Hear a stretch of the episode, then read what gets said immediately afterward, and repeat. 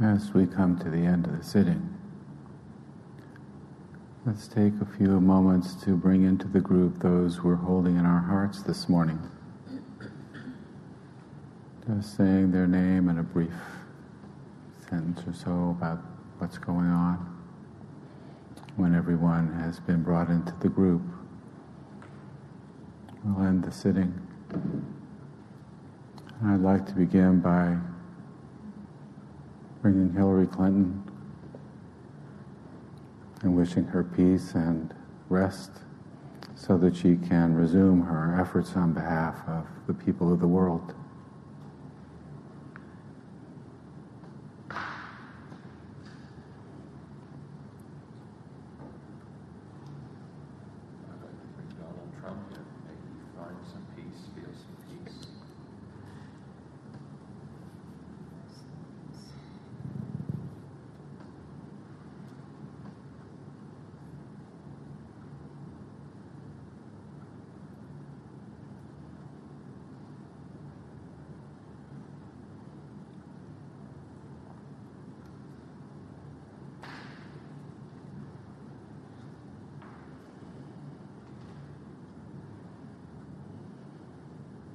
I'd like to ask for the support of the Sangha. I've been diagnosed with uh, thyroid cancer, and the prognosis is is really excellent.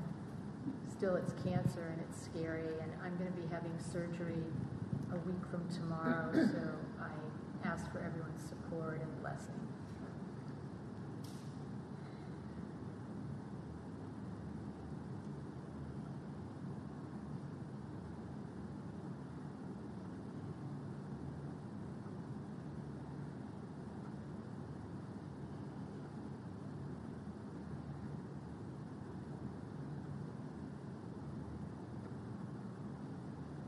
I'm thinking of my friend Bob, who is in his fourth week of a coma after being in a bicycle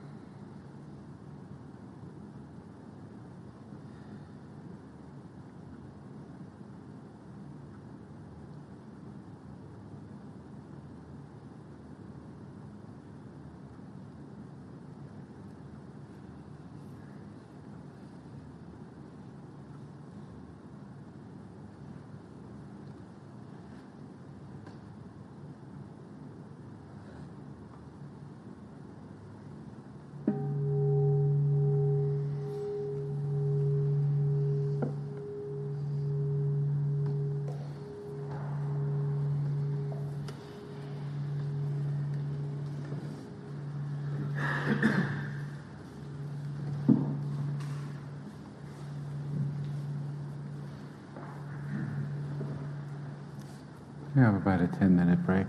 I'll ring a bell.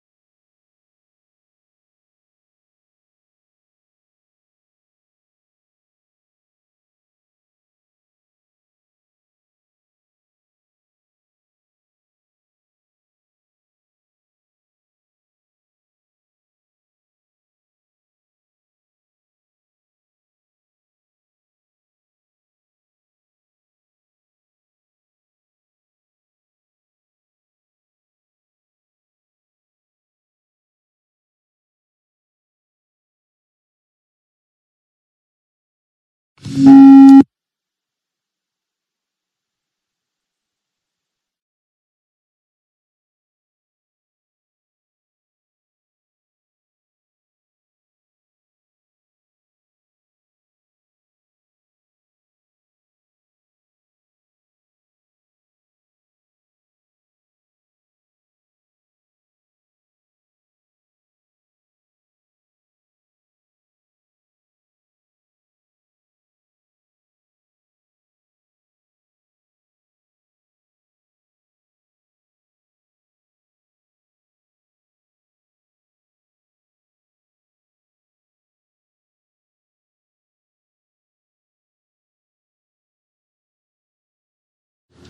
Test. One, two, three. Hello. Test.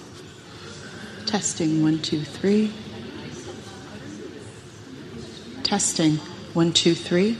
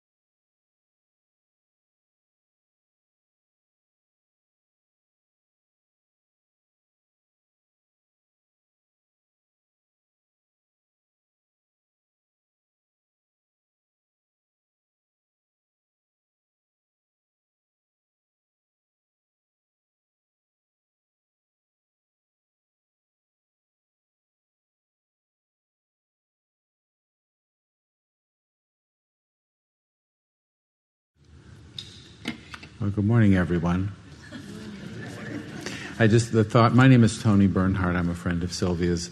When she asked me to take the class this morning, we uh, had a different idea in mind. Now, and the thought, what just came to my mind, just as I was turning the thing on, was was that line from uh, the Beatles song "I Read the News Today." Oh boy.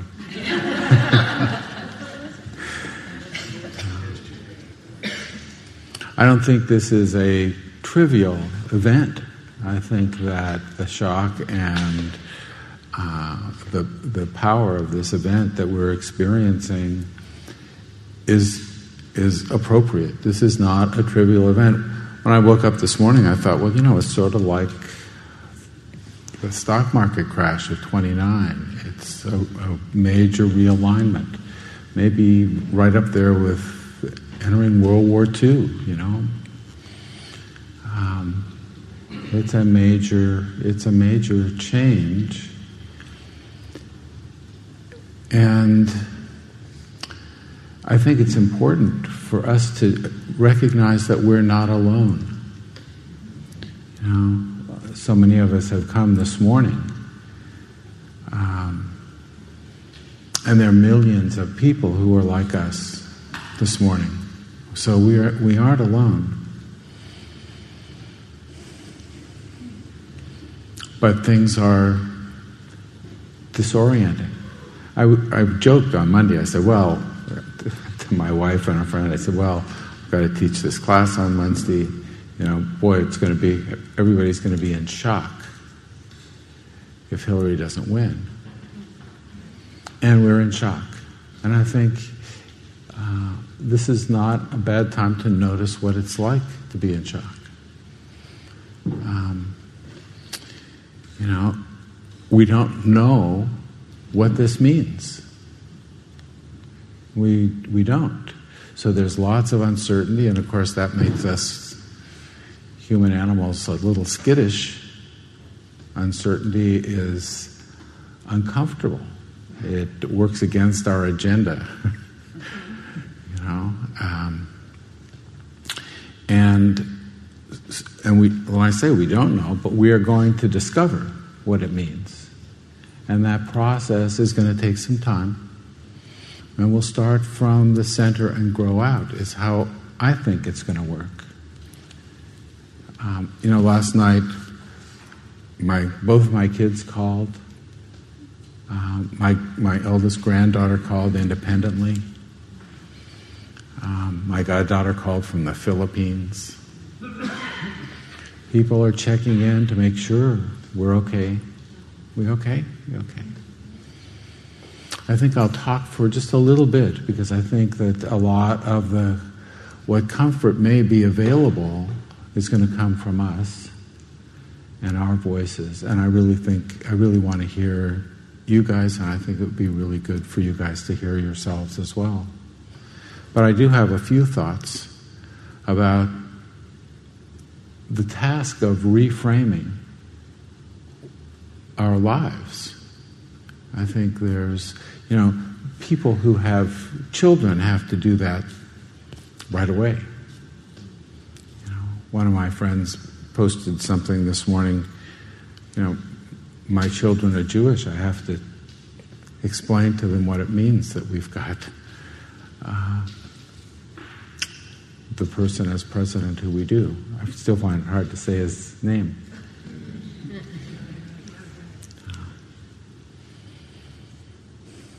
So reframing, deciding who, you know, what does this mean?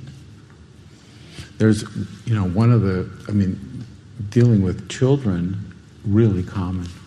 How do we deal with this? I've noticed some, a lot of anger. You know, fear, he's not going to be my president. You know. Uh, and I, I also I just had a thought a little bit ago. Anybody longing for, for George W. Bush? yeah, he's almost a statesman, you know? And we missed it when he was around.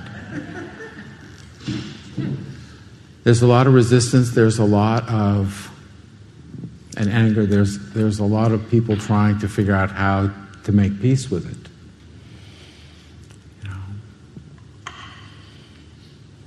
It's a, it's a, uh, what, I, what I think of as a uh, first truth experience. The first noble truth was life is going to have this stuff in it. We all know about impermanence. We just didn't think that was impermanent. You know? And so, you know, we, we, we check in with family. Are we okay? We check in here. Are we okay? And then we're going to, you know, we're going to go about our lives. You know, I have to cook. We got to pick up the kids. Somebody's got to go to work. Is that going to be okay? Maybe it seems like it's been. Day to day. You know, a lot of our mood right now is in reaction to the thought dreams that we have. I use the word, that's a Dylan word. My thought dreams could be seen, the thought dreams that we have.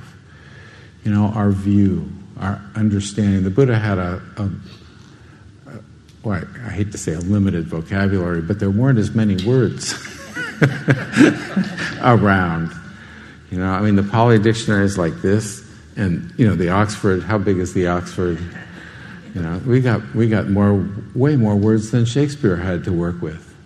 So he, you know, used words um, to do a lot of to do double, triple duty sometimes. Use the word view, ditthi. Our understanding, what we, how we understand the world. David Hume had a clue about this. You know, our brain is inside our skull, and what data comes in, we've got all these colors and shapes, sounds, you know, physical sensations, smells and tastes, and then we built this whole world that we inhabit. A whole world that enables us, neuroscientists call it the inner model. You know, to enable us to navigate this experience and survive and advance Bhavatanha, to become. You know, and we've, we've got this huge model that we believe. We think we have a clue about what's going on. I mean, really, really. What do we, you know, what really is going on? I mean, how come, how did we show up here? What's happening? Do we have a clue? Anybody? Yeah. You know, maybe you got a big bang. I mean, what happened? You know, we just showed up. Anybody plan it? Just it just it just happened. We have no idea who we are, what kind of creatures we are. We come in this package. The package has got a life of its own. You know, it lives in this world that seems to be on automatic pilot.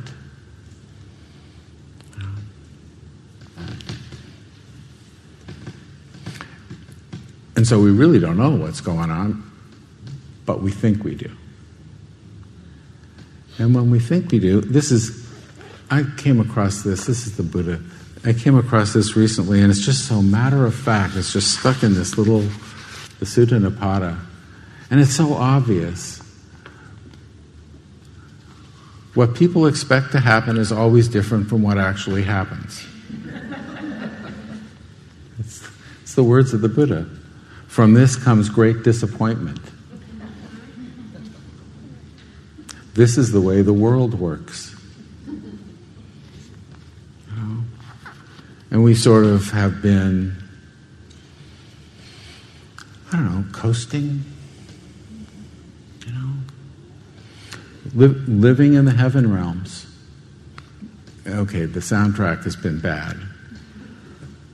But, you know, And now, with uncertainty, what comes? Fear. There's certainly fear. Because we don't know what comes. What's, what's going to happen? And that's a, that's a basic biological, you know, I mean, are, are we okay? And I think actually that, you know, restlessness, that's the, uh, the uh, hindrance of restlessness that's, I think of that as just, you know, like the radar antennae on the big warships, you know, always checking to see everything okay, are we okay? You know, I know the, the guys that I work with in prison, they're always, they say, you, you know, first time I sat down with one of the groups, said, let's sit and close our eyes and sit comfortably, and said, this person, I'm not closing my eyes. This is not safe. You know, but we're constantly checking to see if, and we don't know. We just don't know. So there's fear. There's a lot of sadness, which is, you know, the Buddha didn't say that you would be free from sadness. Sadness is one of the sorrow, one of the elements in the first truth. It's going to be unsatisfactory for us. And it, we can't, we don't avoid it. So we start by checking in with the people close, and then we start our, our day. And we discover what kinds of things are the same and what kinds of things are not. And we grow in to the new world that we find, and we will find a new, a new self in a new world because the self emerges in interaction with the environment with what we find. We're not independent. Yeah, no kidding. We're not independent of the news, you know, which is in our head. The molecules in this room pretty much the same as last time you were here, but the mood's different.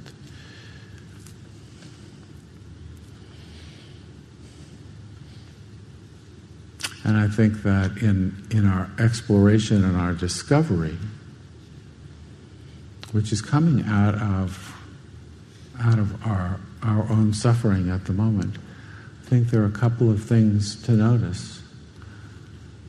And that is that this is, you know, I felt when I, when I opened the door to walk out of the house this morning, what came into my mind was walking out after the hurricane in Haiti. I said, what's it going to be like outside the door? You know, and it was the same. But it wasn't the same in my head. But, but we aren't alone in this suffering that's part of living on this planet at this time. And we aren't alone in having a strong man take control. You know, the Philippines, Turkey. You know, it's not unusual. There's people are uneasy. The herd is restless. The herd is nervous about, you know, everything. Just what's what's what's in the air, from climate change to whatever whatever is on your mind, whatever is in your inner model. That's a that's that's scary.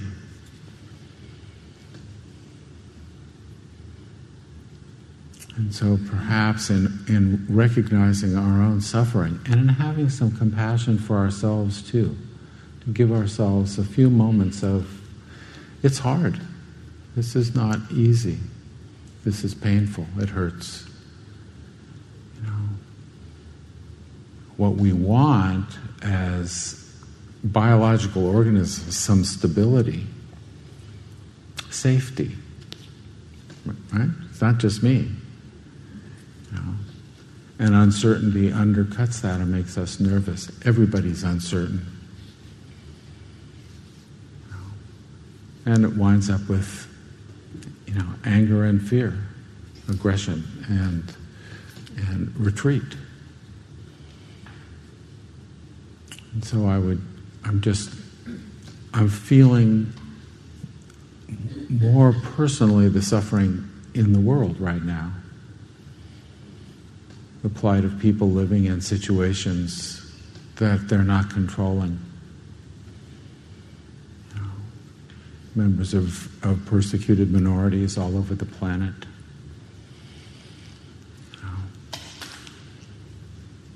People who live in places where, you know, the gangs just come through the villages periodically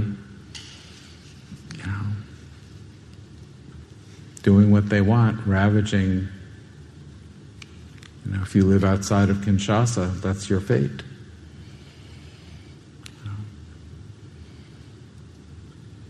And we, we are not separate from that. We are not exempt from that. You know, impermanence. I was joking about this uh, last week. I was saying, yeah, we all know about impermanence, but not the Bill of Rights. you know? All things subject to arising are subject to passing. And the only thing that we can manage is the condition of our heart. And so, as we grow out into this new world that we're finding, we should do it with an open heart, even in the midst of the fear. We can't control what happens.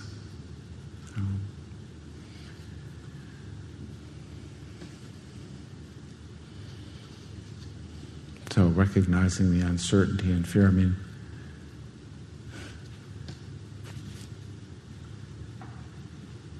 that's, that's the way the world works. And one other thing about our expectations, you know, our expectations, when, when I say we don't know what's going on deeply, the, the understanding we have is not, it's not a matter of right or wrong, but it isn't the way things are.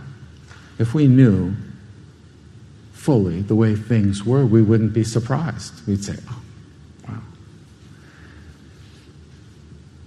What did we expect? You know, you buy a ticket to the lottery and you don't win the lottery, you go, well, you know, what did you expect? But I mean, you sort of hoped you'd win because you did buy the ticket. But our understanding is so limited, it's functional. It's designed to help us survive. And we've got this incredible you know, most complex thing we've discovered in the universe to help us. And my dog doesn't know anything about this, and she doesn't anticipate what's happening. When I come home, she's happy, but I, you know. Oh, and she she's always afraid of something that looks like a carry-on bag because she, uh, if it's black, she's terrified. But we can represent these things in our own mind. Let me just say something. I was going to stop just about now because I do want to hear from you guys, but, but let me just ask if anybody's familiar with terror management theory. Terror, T E R R O R. It's pretty interesting. I mean, you can Google it and you, you can get up to speed really quick. It's a psychological theory um, that grows out of evolutionary biology and neuroscience. And the idea is that terror, fear, is a, a really useful, emotional, energetic state because it marshals all an organism's resources for the purpose of survival. But we humans have the capability of representing our own death to ourselves, and we freak out. There's a, there's a Zen story about the, uh, a painter who made a, a painting of a tiger on a wall, and it was so realistic when he stepped back and saw it, he um, died of a heart attack.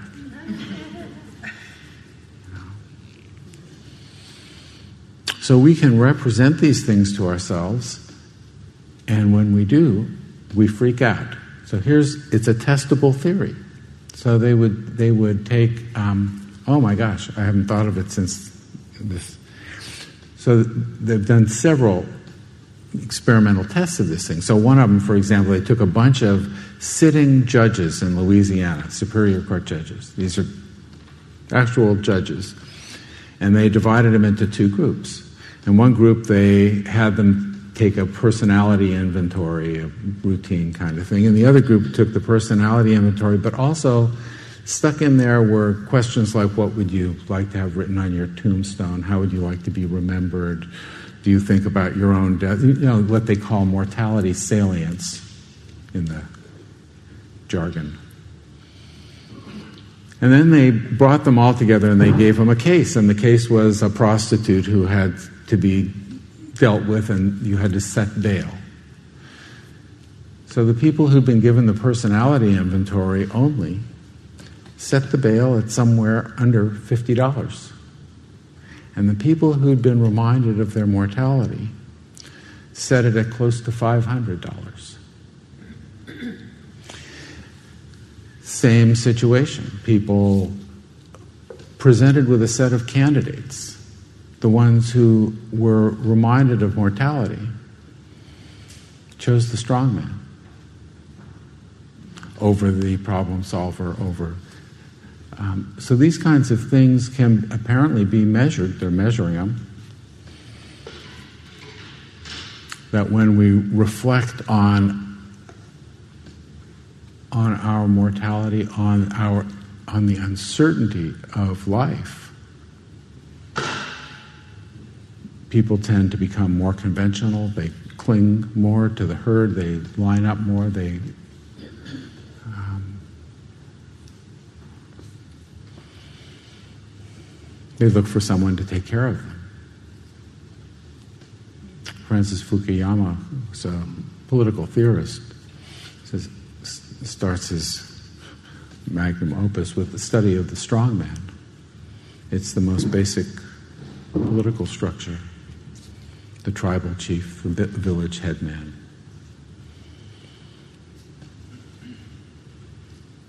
So we're in the midst of fear and sadness and change that we don't understand. And that's, you know, it's we're going to be rebuilding an understanding of what's going on in the world and what our place in it is, what, what the context is going to look like. And we'll be discovering that. And actually, it could be interesting to watch how we build that up, how that builds up out of our experience. You read a story here, you talk with someone there. Just to watch how we routinize this.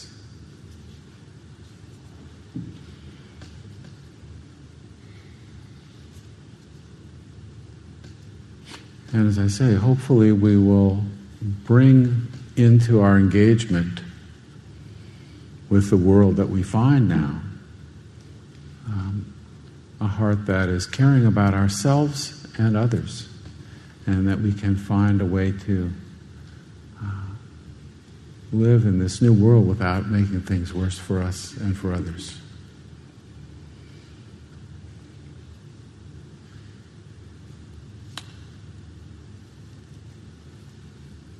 And I'm thinking that everybody's response to this is going to be different.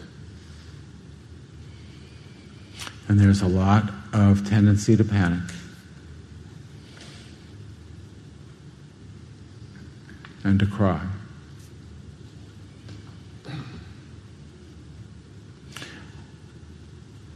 when we think of how things are at the moment and ourselves.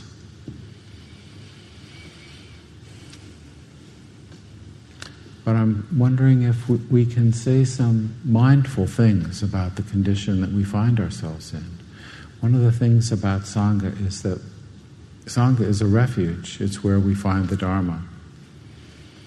And so I'm curious to, to hear how you guys are holding up particularly any mindful observations or insights about uh, how things are going, what you're thinking, how the fear and sadness feels.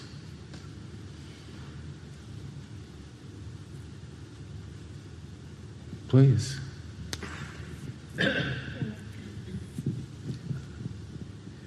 Well, last night before these election returns started to come in, I was upstairs uh, sitting in front of the computer and looking at uh, Saturday Night Live.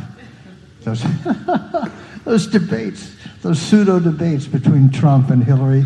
And then there have been things which I wasn't aware of that have succeeded that. Up to the very last minute, they had done little uh, new episodes, essentially the same, the same stuff. Uh, I don't know it's kind of comforting. mm-hmm.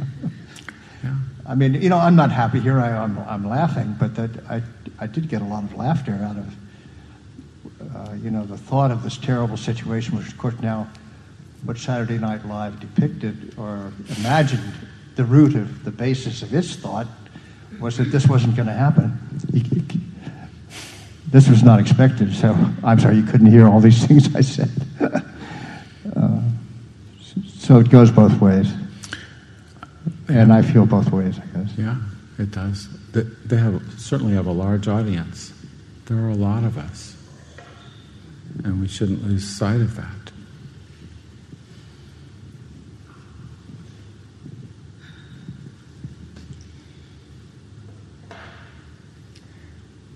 One of the things I'm struggling with is trying to find compassion and understanding for the people who thought it was okay to vote for someone like Trump. Um, you know, I, I've lived long enough to been through Republican presidencies before, and none of them have bothered me to the extent that this one has, just because of him, the person. But putting him aside for a second, something you said just a minute ago helped me. And that was you were talking about how our view of reality needs to change. We woke up this morning in a different world than the one we thought we were living in, and we have to adjust. But I think what has happened with those other people, the Trump supporters, is that they've already been there. They've already been in a state where the world that they dreamed of, the world that they wanted, didn't exist. Um, and I'm talking about the, the, the the lower class white male workers whose jobs have disappeared, who can't support their families, who are threatened by people of different color and different, different nationality, of differences of any kind, they've already been there in the place where I am right now. And that helps me feel a little bit more sympathetic toward them. I, I actually was, uh, let me, I want to recommend a book. I was going to bring it with me, and I I brought it out last night and set it down because I thought, oh, gee, I got to take this with me now. And but then I gave it to my friend who was visiting and going home feeling crummy at the time. so I, all I can tell you is the name of the book. It's called Strangers in Their Own Land. It's by a woman named Arlie Hochschild, H O C H S C H I L D. She's a sociologist at the University of California, Berkeley, and she spent five years uh, visiting and becoming part of the community in, uh, uh, Louisiana that was the Tea Party. And her book is what you would call, uh, if you were regarding it as a formal sociological treatise, a monograph, but she writes really well and she is able to access, she gets to access over time what she calls the deep story, because all of us are running off of a story. And now we've got, excuse me, you know, and now we've got to shift the narrative of what things, what's going on.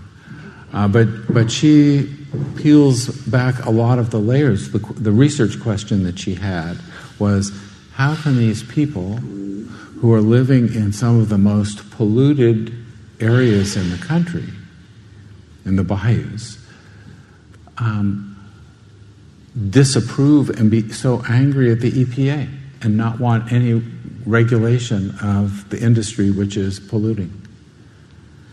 And that was her, her research question. Oh, it's, a, it's the answer is comes in understanding the people who are there. And I guess uh, to, the summary would be that um, they feel cheated. They feel that uh, they've been left behind. The government and the biz- and business are in cahoots.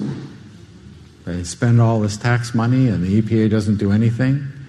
They, you know, Bobby Jindal just, you know, cut school funding by what, 20% so that he could offer financial incentives to oil companies to come and work in Louisiana. So they don't trust, they don't like the government, they don't like, they don't see it as a tool for their interest. And they're suffering because, you know, the, the bayous are polluted, they can't eat the fish, they can't, the, their property values are gone, their cancer clusters all around. They take care of each other, they don't feel like bad people, and then they hear Northerners. There's some Civil War stuff left over in there. She goes through a lot of it. I recommend the book. It's called Strangers in Their Own Land. Um, so that may, I, I found it very helpful. I, I brought it up at my group on Monday night, and people, I can't feel compassion for God. But understanding uh, and recognizing you know, I thought on Monday night when I was talking about this to, to, my own group in Davis, I thought that my message would be we have to take care of those people. And, and I think that probably is true. And take care of ourselves as well.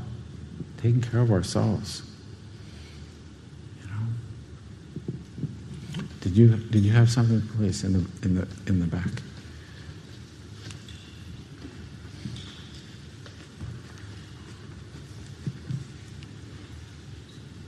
Hi. Um, I kind of had an interesting experience this morning. I'm a member of the. Can you hear me? Yeah. Oh, there we go. Uh, Napa Valley Meditation Insight Meditation Group, and last night is our Sangha night, and um, it was a you know, about 40 people showed up, and I, the energy in the room before we meditated was um, one of upset. And when we started meditating, uh, it was just a beautiful experience to see that energy dissolve into one, you know, a common a common experience. And I had been planning on coming over here for weeks now. Um, I've been here before several times, but I was going to bring people with me, and at the last minute they couldn't come. So this morning I set out on my own. I'm on 101, and uh, it's bumper to bumper and I'm feeling good about life. You know, I'm thinking this is exactly where I'm supposed to be, and I know Sylvia is going to have some amazing things to say about all this. And uh, all of a sudden, Siri had a better idea of how to get here. I knew I was going to be a little bit late. So it directed me back going north 101, and I, I fought it at first, and then I thought, you know what? I am just going to go with this because I'm feeling good about life right now.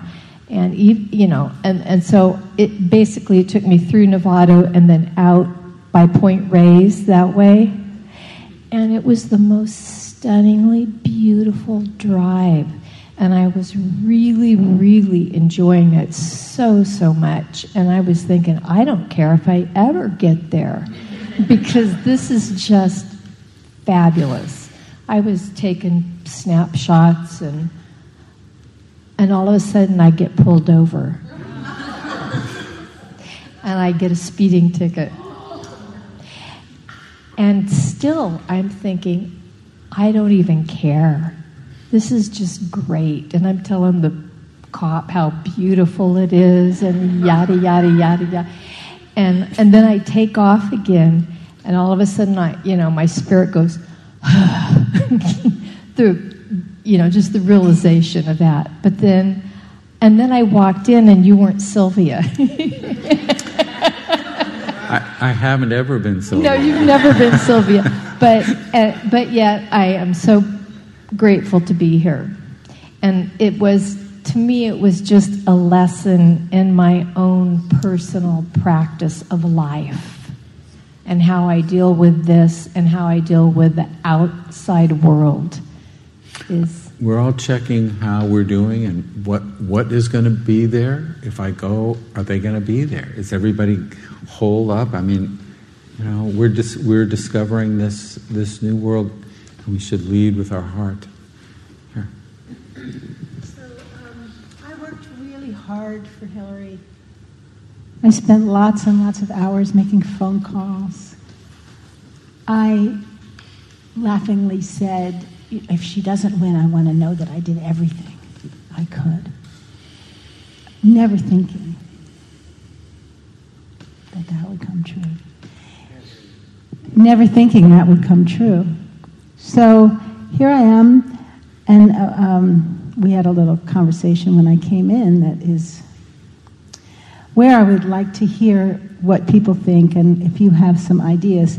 How can I? My thought when I woke up this morning was, I'm going to back off. I'm going to experience more wonderful things in life and get less involved politically uh, because it's going to be hard coming up. Uh, and then uh, my next thought was what you said when we talked.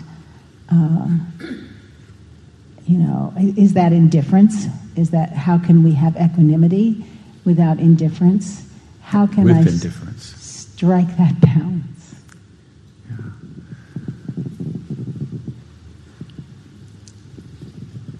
One of the things that happens after campaigns, even when you win, is that you need a rest. And I think that there's going to be a lot of stuff coming up in us automatically. You know, you close your eyes to follow your breath, and what happens? Thoughts show up. You know, so a lot of this stuff is going to start showing up. You know, automatically as we start to engage, and we need to be kind to ourselves and give ourselves a little bit of rest. Anger can come so so quickly. Anger, and then indifference, cutting off. This is, you know, engagement is the opposite of attachment. Isn't detachment? It's engagement. It's appropriate engagement.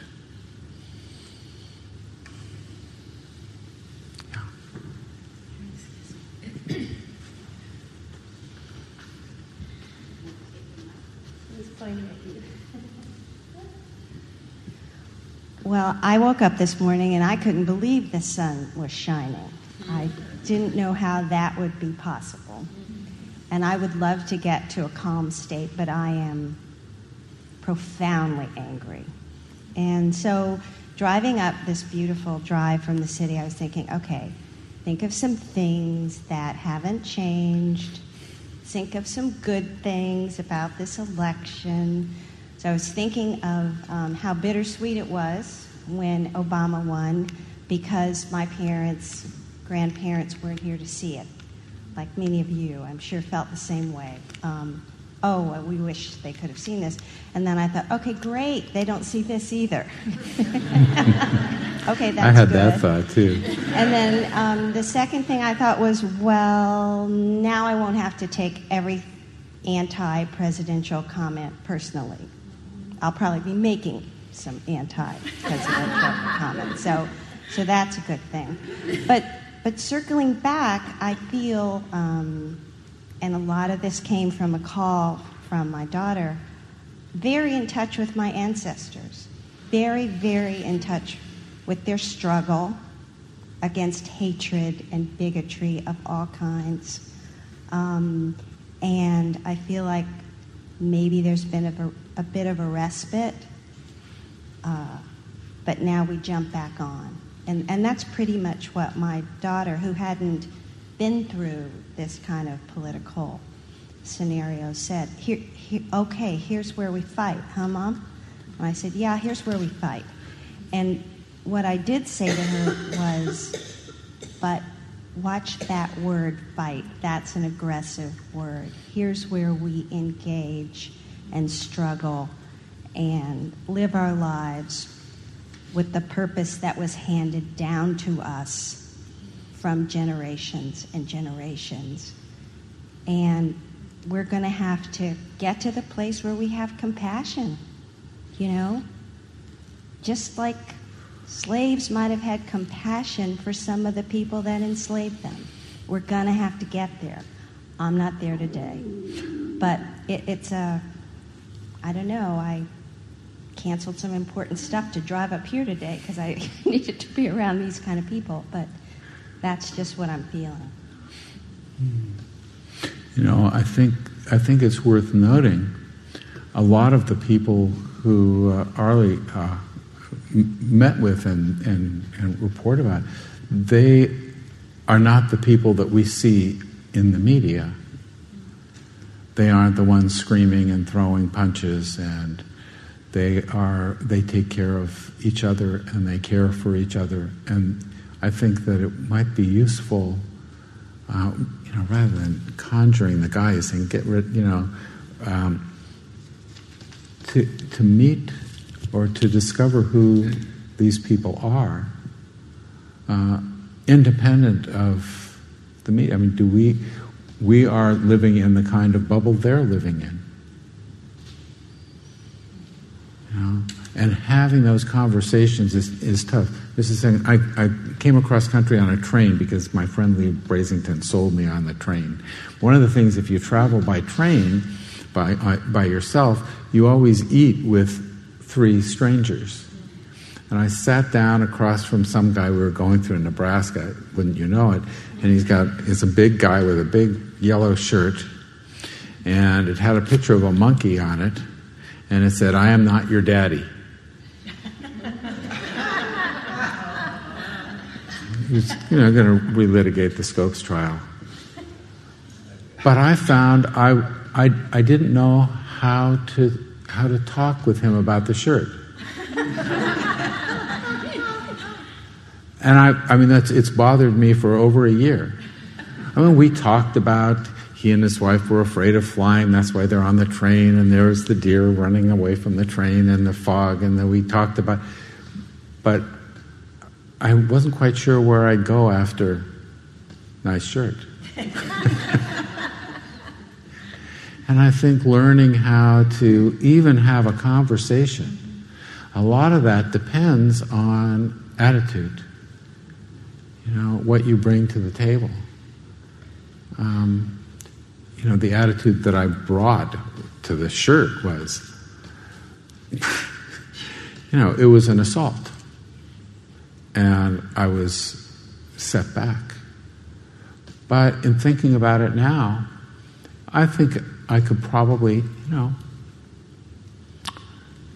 raise it. So I think there's there's there's some discovery opportunities that we have to discover how to engage this world. You know, we are creatures of habit. We like habit because it gives us some stability, some consistency, some rest. We don't have to, I mean, being mindfully aware requires effort. That's why right effort is in there on the path. You know, so we like to we like to to to find some stability, and we become uh, habit bound. And this is a great opportunity for us to explore that. You you had your hand up, yeah. Oh, I'm sorry. Okay, I, will stop. I'll stop uh, rattling on here. Um, this has been such a bruising election cycle. I think for the last year and a half, we've all been, and everyone has been so stressed that I, I couldn't wait for it to be over and was so looking forward to today. And uh, I've always been a political animal and a news junkie, and my day begins with the computer at my breakfast, reading the New York Times, and going on from there. And my response now is to just pull back from all of that, to just retreat. That perhaps if I don't know what he's doing, and I have trouble saying his name also, that I won't uh, disturb my equanimity. And I don't think that's necessarily a mindful thought, but that's my response now is just take a hike. That's what I, was, Mary Ellen and I were talking about, and there's there, there's giving yourself a break because it has been bruising, give yourself a chance to rest and heal. And I think of Hillary, she needs a little rest. But, but I fully expect her to be back. You know, her, her foundation is fabulous, and you know she has some work to do. But I don't think indifference. Indifference is shutting off, retreating to heal up for a little bit and recover makes sense. But hiding doesn't. Because you can't. Somebody will tell you what's going on. Yeah. Uh, well, you can find your way around. I don't need to point at people. She, yeah.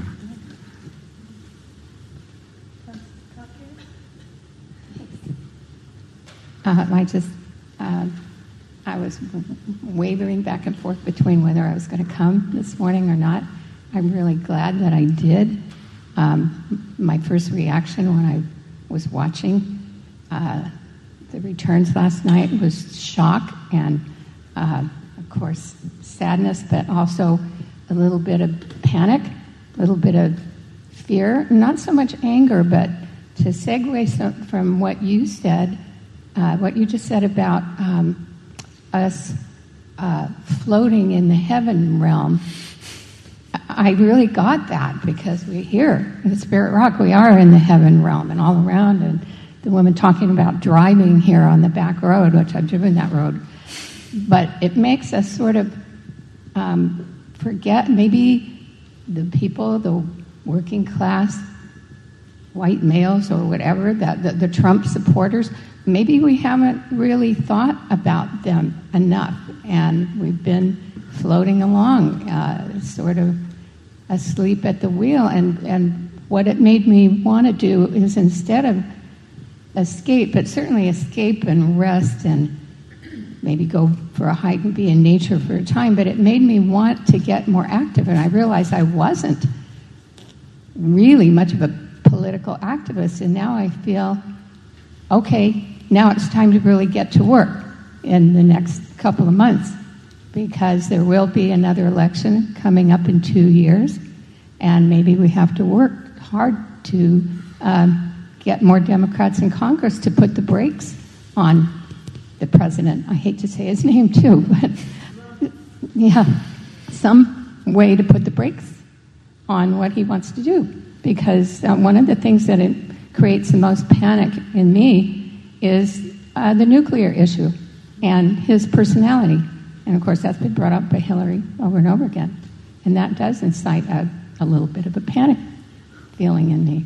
We, I so, think it's important to notice we don't know what's going to happen. No. You know, the Buddha just said it, it was in almost conversationally. Whatever happens, it's not going to be what we expect. We don't know.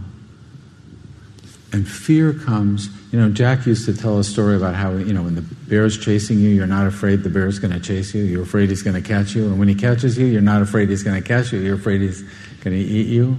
When he starts eating your foot, you're not afraid he's going to eat your foot. You're afraid he's going to get to your head. You know, it's because we're envisioning the next step.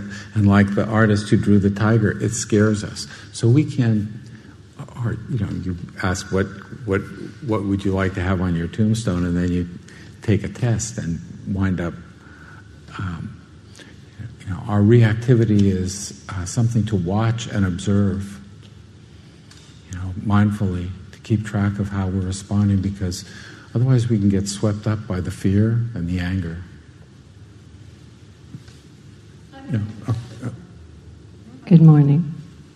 My heart's beating very fast. Um, I came from Canada in uh, when I was 16. I came to America, and uh, I've had the pleasure and the um, ability to be an artist my whole life, and so I separated from politics. But this year was the first year I wanted to be an American. I wanted to vote, and I stayed up with my daughter and my son last night and watched until Trump actually got up and spoke. And I was very upset and this morning I woke up and I said, you know, it's how you ride the wave in your life. How am I going to be the light in the world? Because he is going to do what they're doing, and how I react is very important. And I need to react with love and support and calmness. And I just spent three weeks in Mexico. I just got back two days ago. And what really strikes, strikes me in Mexico is how, in poverty and in less than, people are happy.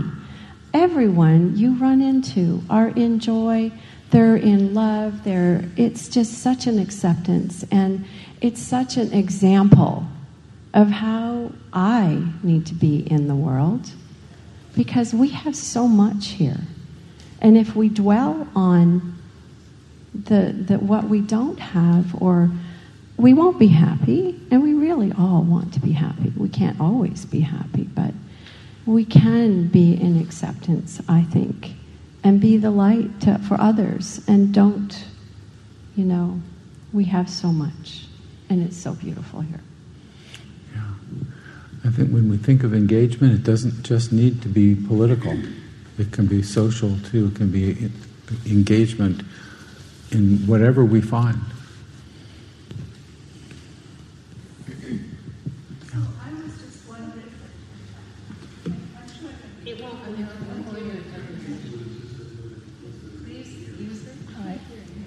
So, um, you were talking about one human propensity, which is to maintain the status quo, to keep the habit that you're used to, and to Hmm. um, be stable in what you're used to.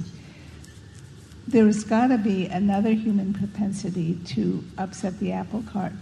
That's what Trump, I said it, tapped into. And um, these people, who have, you know, whoever voted for him, whether they're the strangers in our midst in their own land or whoever, um, had been going along. Um, they found an incredibly unsavory champion and decided to blow it up. Let's blow it up.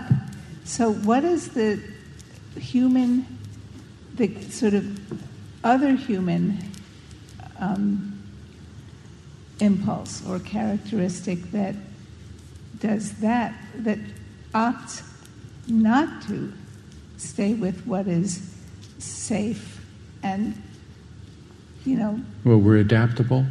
The, the brain is, is uh, what they, plastic. It, it can learn new things, it can rewire itself. It has a lot of potential for change and adaptation. Um, we also have a, we take care of each other and ourselves because we're we're um, tribal animals. We survive in a group. We don't survive alone. And so we're always we're really sensitive to how other people are feeling about us and how we're feeling about them because that's related to our, you know, in, in the past to our survival. You know, so I think we have a lot of sensitivity to the suffering of ourselves and others, and and that's a capability um, that can that will guide our our behavior. We also like we we like safety. We like we like safety and and stability is part of that. We feel uneasy when things are uncertain, and heightened awareness comes. More energy. You know, it's, when eh, the people in the security business talk about, you know, white, yellow, and red. When you're at home, lounging, you know, reading your newspaper and and having breakfast, it's white easy. You're not afraid, not alert. You're just comfortable. You're, you're on the highway, yellow, because cars are moving, you're moving. And then if someone's coming across the center divide, red. Okay, so, you know, I'm thinking that we have moved from sort of white to yellow. Um, well, Red is the, is the immediate threat. That's, that's the guy who shows up in the room with a weapon. That's red. Um, or if the sirens go off. You know.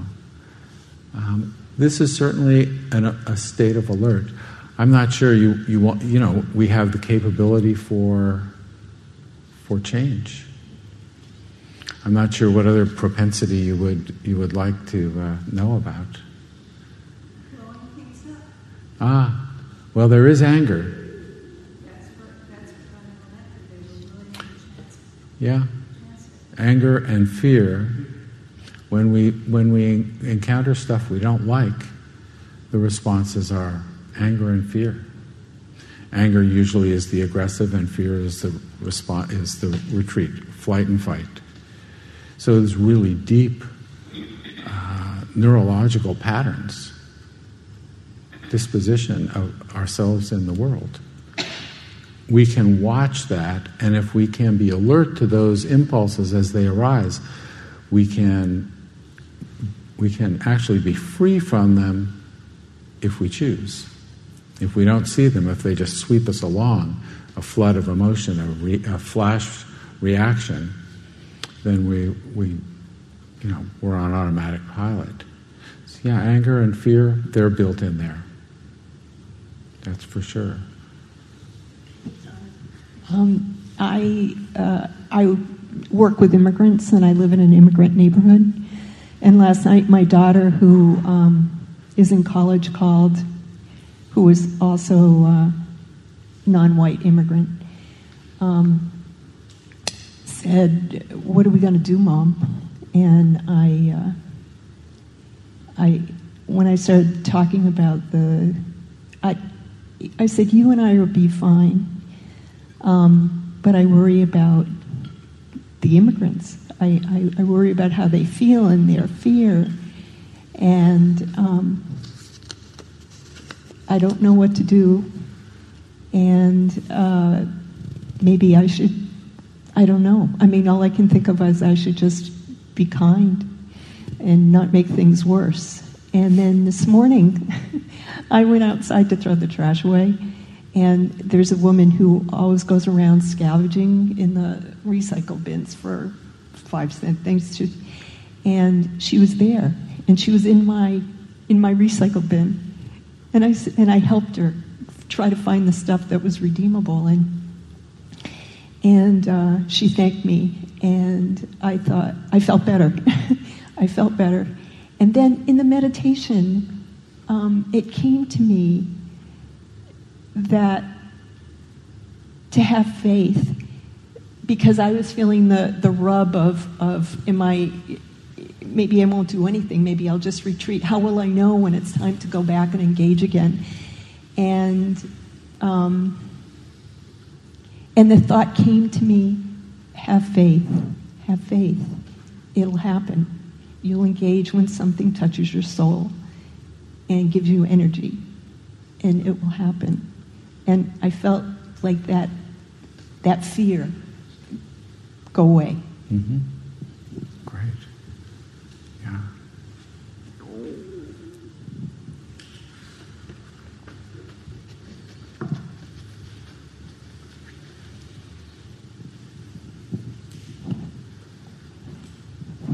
I, I just um, felt that this was a very great opportunity to explore greed, hatred, and delusion, and that I have profound metta and loving kindness for the people in the heartland who must be suffering to vote for this guy.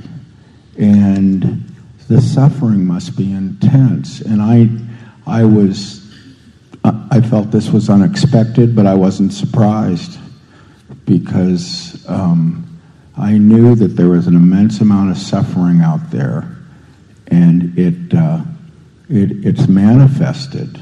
And delusion in this country, uh, this is a, a, real lesson in delusion. Um, the, the, the media is delusion.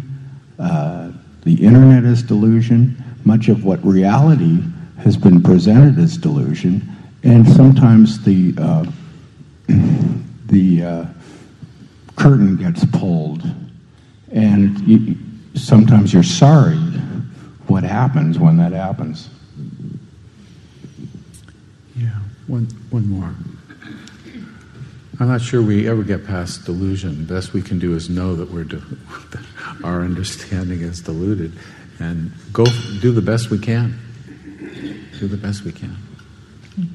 Well, first of all, I'm really happy to be with this community this morning, and I feel already better. But I hope I can talk through what I want to say. But um, I live in a split personality because I live in two places.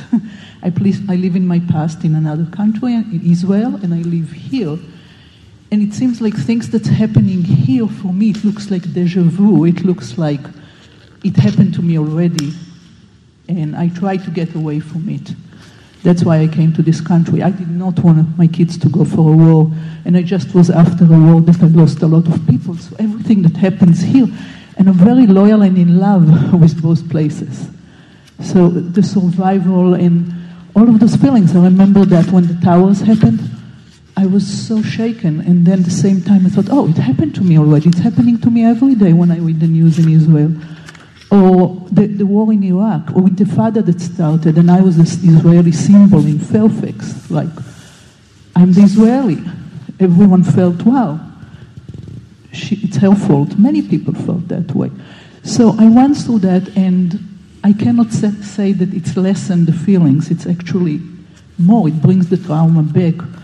Um, so I don't know. I, I don't know how to wrap the whole thing, but I'm just come here and I look at this building and the spiritual practice that I have, and that's what carries me on. I feel like I can continue. I really can continue. And because this morning I thought I can't continue. I really, I, I tonight I, I just thought, wow, I can't. I read every day the both news. I read all the news of America and I read all the news in Israel. And um, so. Well, I think that's it. That's what I wanted to share with you. So, thank you. I think I'll, I'll close with this another another short bit from the Buddha. These early the early texts, some of them are incredibly personal. You get a feeling of him as a person.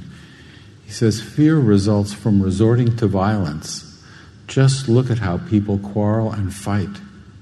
But let me tell you now of the kind of dismay and terror that I have felt seeing people struggling, like fish writhing in shallow water with enmity, one against another, and I became afraid. At one time, I had wanted to find some place where I could take shelter, but I never found any such place. There is nothing in this world that is solid at base, and not a part of it that is changeless. I had seen them all trapped in mutual conflict, and that is why I felt so repelled. But then I noticed something buried deep in their hearts. It was, I could just make it out, a barb. It's a barb that makes its victims run all over the place. But once it's been pulled out, all that running is finished, and so is the exhaustion that comes with it.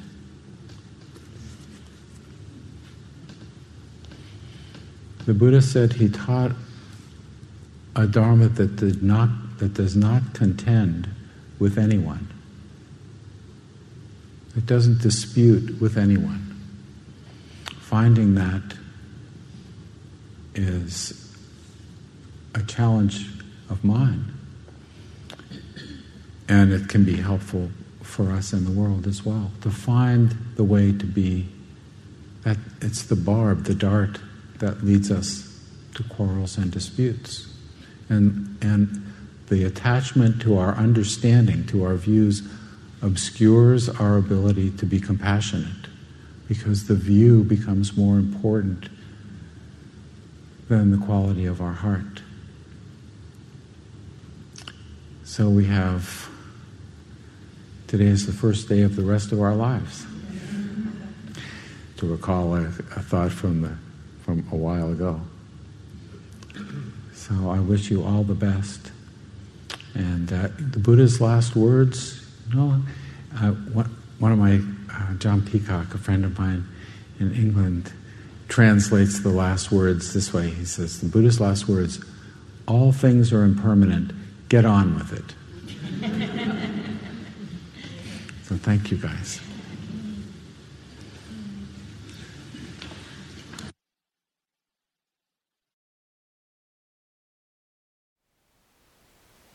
Thank you for listening. To learn how you can support the teachers and Dharma Seed, please visit dharmaseed.org slash donate.